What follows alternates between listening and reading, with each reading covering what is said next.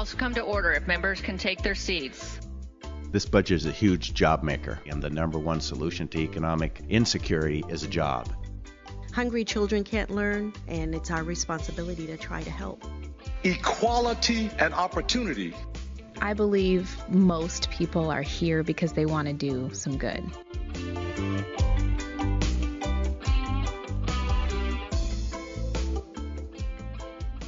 Welcome to a brand new episode of Capitol Ideas. It's called that because it's the podcast in which members of the majority House Democratic caucus sit down at the Capitol and talk about, among other things, their ideas on how to make Washington a better place to live, work, raise a family, take a hike, go to school, start a business, retire, whatever you want to do. Today's guest on Capitol Ideas is Representative Strom Peterson, who hails from the 21st Legislative District, which he'll tell you about in a few minutes, and chairs the Housing Committee in the State House of Representatives. That committee is going to be one of the most interesting to watch here in the 2023 legislative session because Washington, along with the rest of the country, is dealing with a protracted housing crisis. We'll hear about some of Representative Peterson's best ideas for easing that crisis. Chair Peterson stopped by the Capitol Ideas studio on Friday, January 27, 2023, and here's our conversation.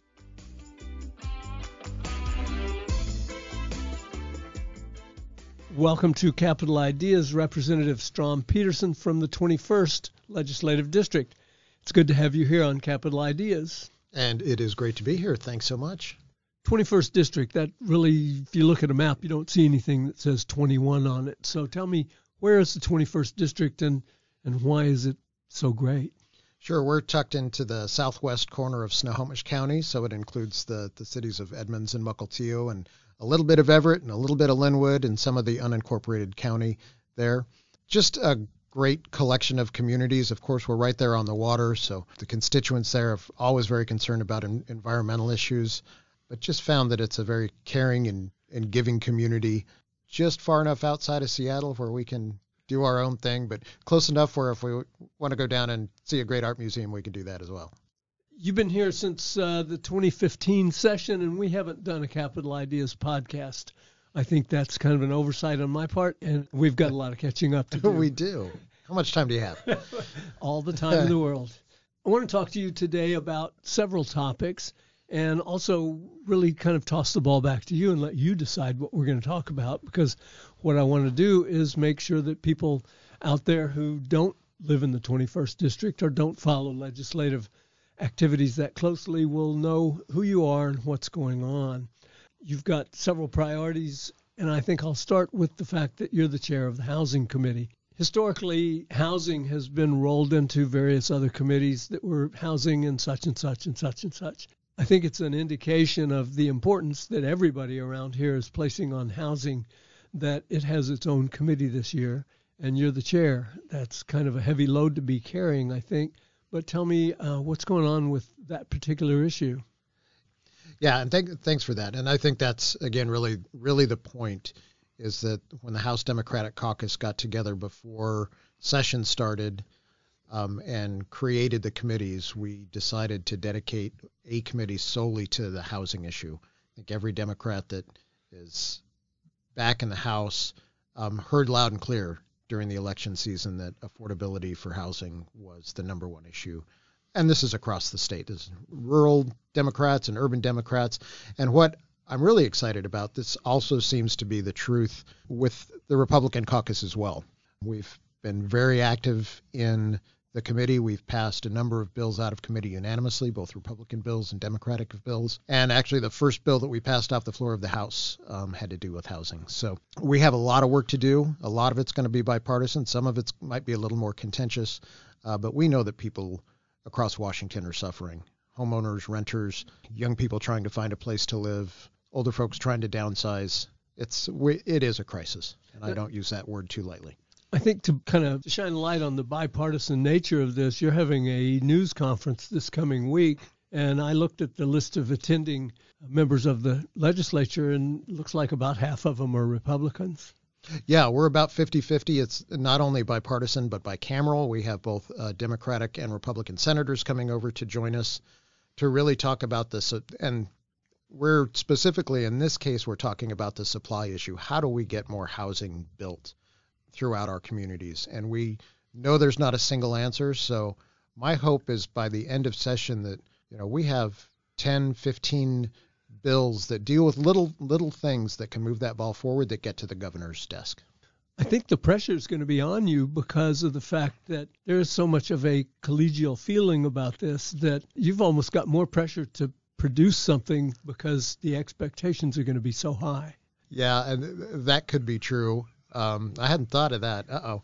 Um, but I'll tell you, I uh, working with the ranking member, Representative Klicker, Mark Klicker. We were Zoom before this session, so I never really got to know him, and he, he's just been fantastic. Has really hit the ground running. Representative Andrew Barkis, of course, is you know has been around, and and he and I have worked on housing issues together in the past on ADUs and other issues, and we're excited to continue that work together. So the Republicans have really put together a great caucus for the housing committee, and then I am like crazy excited about the Democrats that we have. Their depth of knowledge is incredible. So we have a team in that committee that is really going to produce some great results. If you could point your finger at two things that you want housing related to come out of this session, would it have to do with with stability in rent? Would it have to do with allowing the construction of more affordable housing more quickly? What what would be your top of your wish list? Right, and th- th- those are the two things. I th- I think we really have to look at how renters in our state and really around the country have been suffering. A study just came out that rent around the nation is averaging over 30% of, of renters' incomes which means that you are very vulnerable to any kind of rent increase. So we have a few bills. These are the more contentious bills that we have, maybe not as much bipartisan support.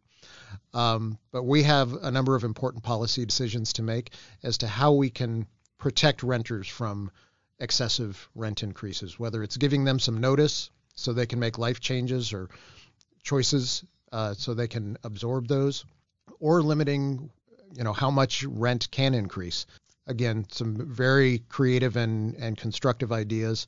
And then on the other side is that supply side. How do we get more housing out there?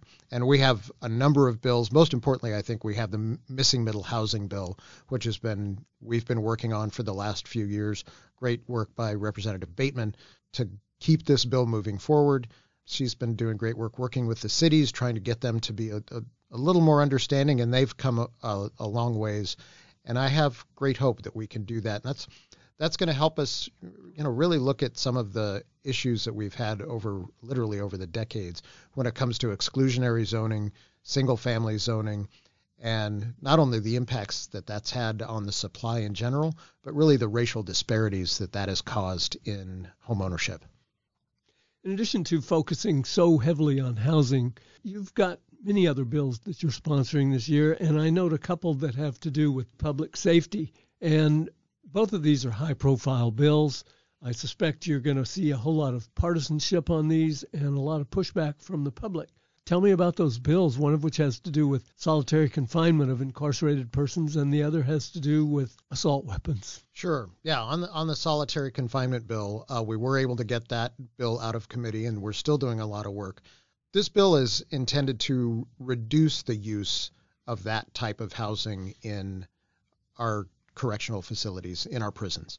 Uh, it doesn't ban the use because we know prisons are tough places and bad things happen in prisons. And oftentimes, an individual needs to be separated from the rest of the prison population for any whole host of reasons. Maybe there was a fight, maybe there was a threat, maybe the person themselves is is under some sort of duress. But we want to make sure that any use of that isolation comes with things that will help that incarcerated individual improve themselves because we know that that kind of isolation is incredibly hard on somebody's emotional and mental health as well as their physical health. And I think it's also important for the the safety of the prisons as a whole. Study after study have shown that the more use of that kind of solitary confinement, it creates a much harder working environment, both for the incarcerated individuals, but also for the staff. It's very stressful.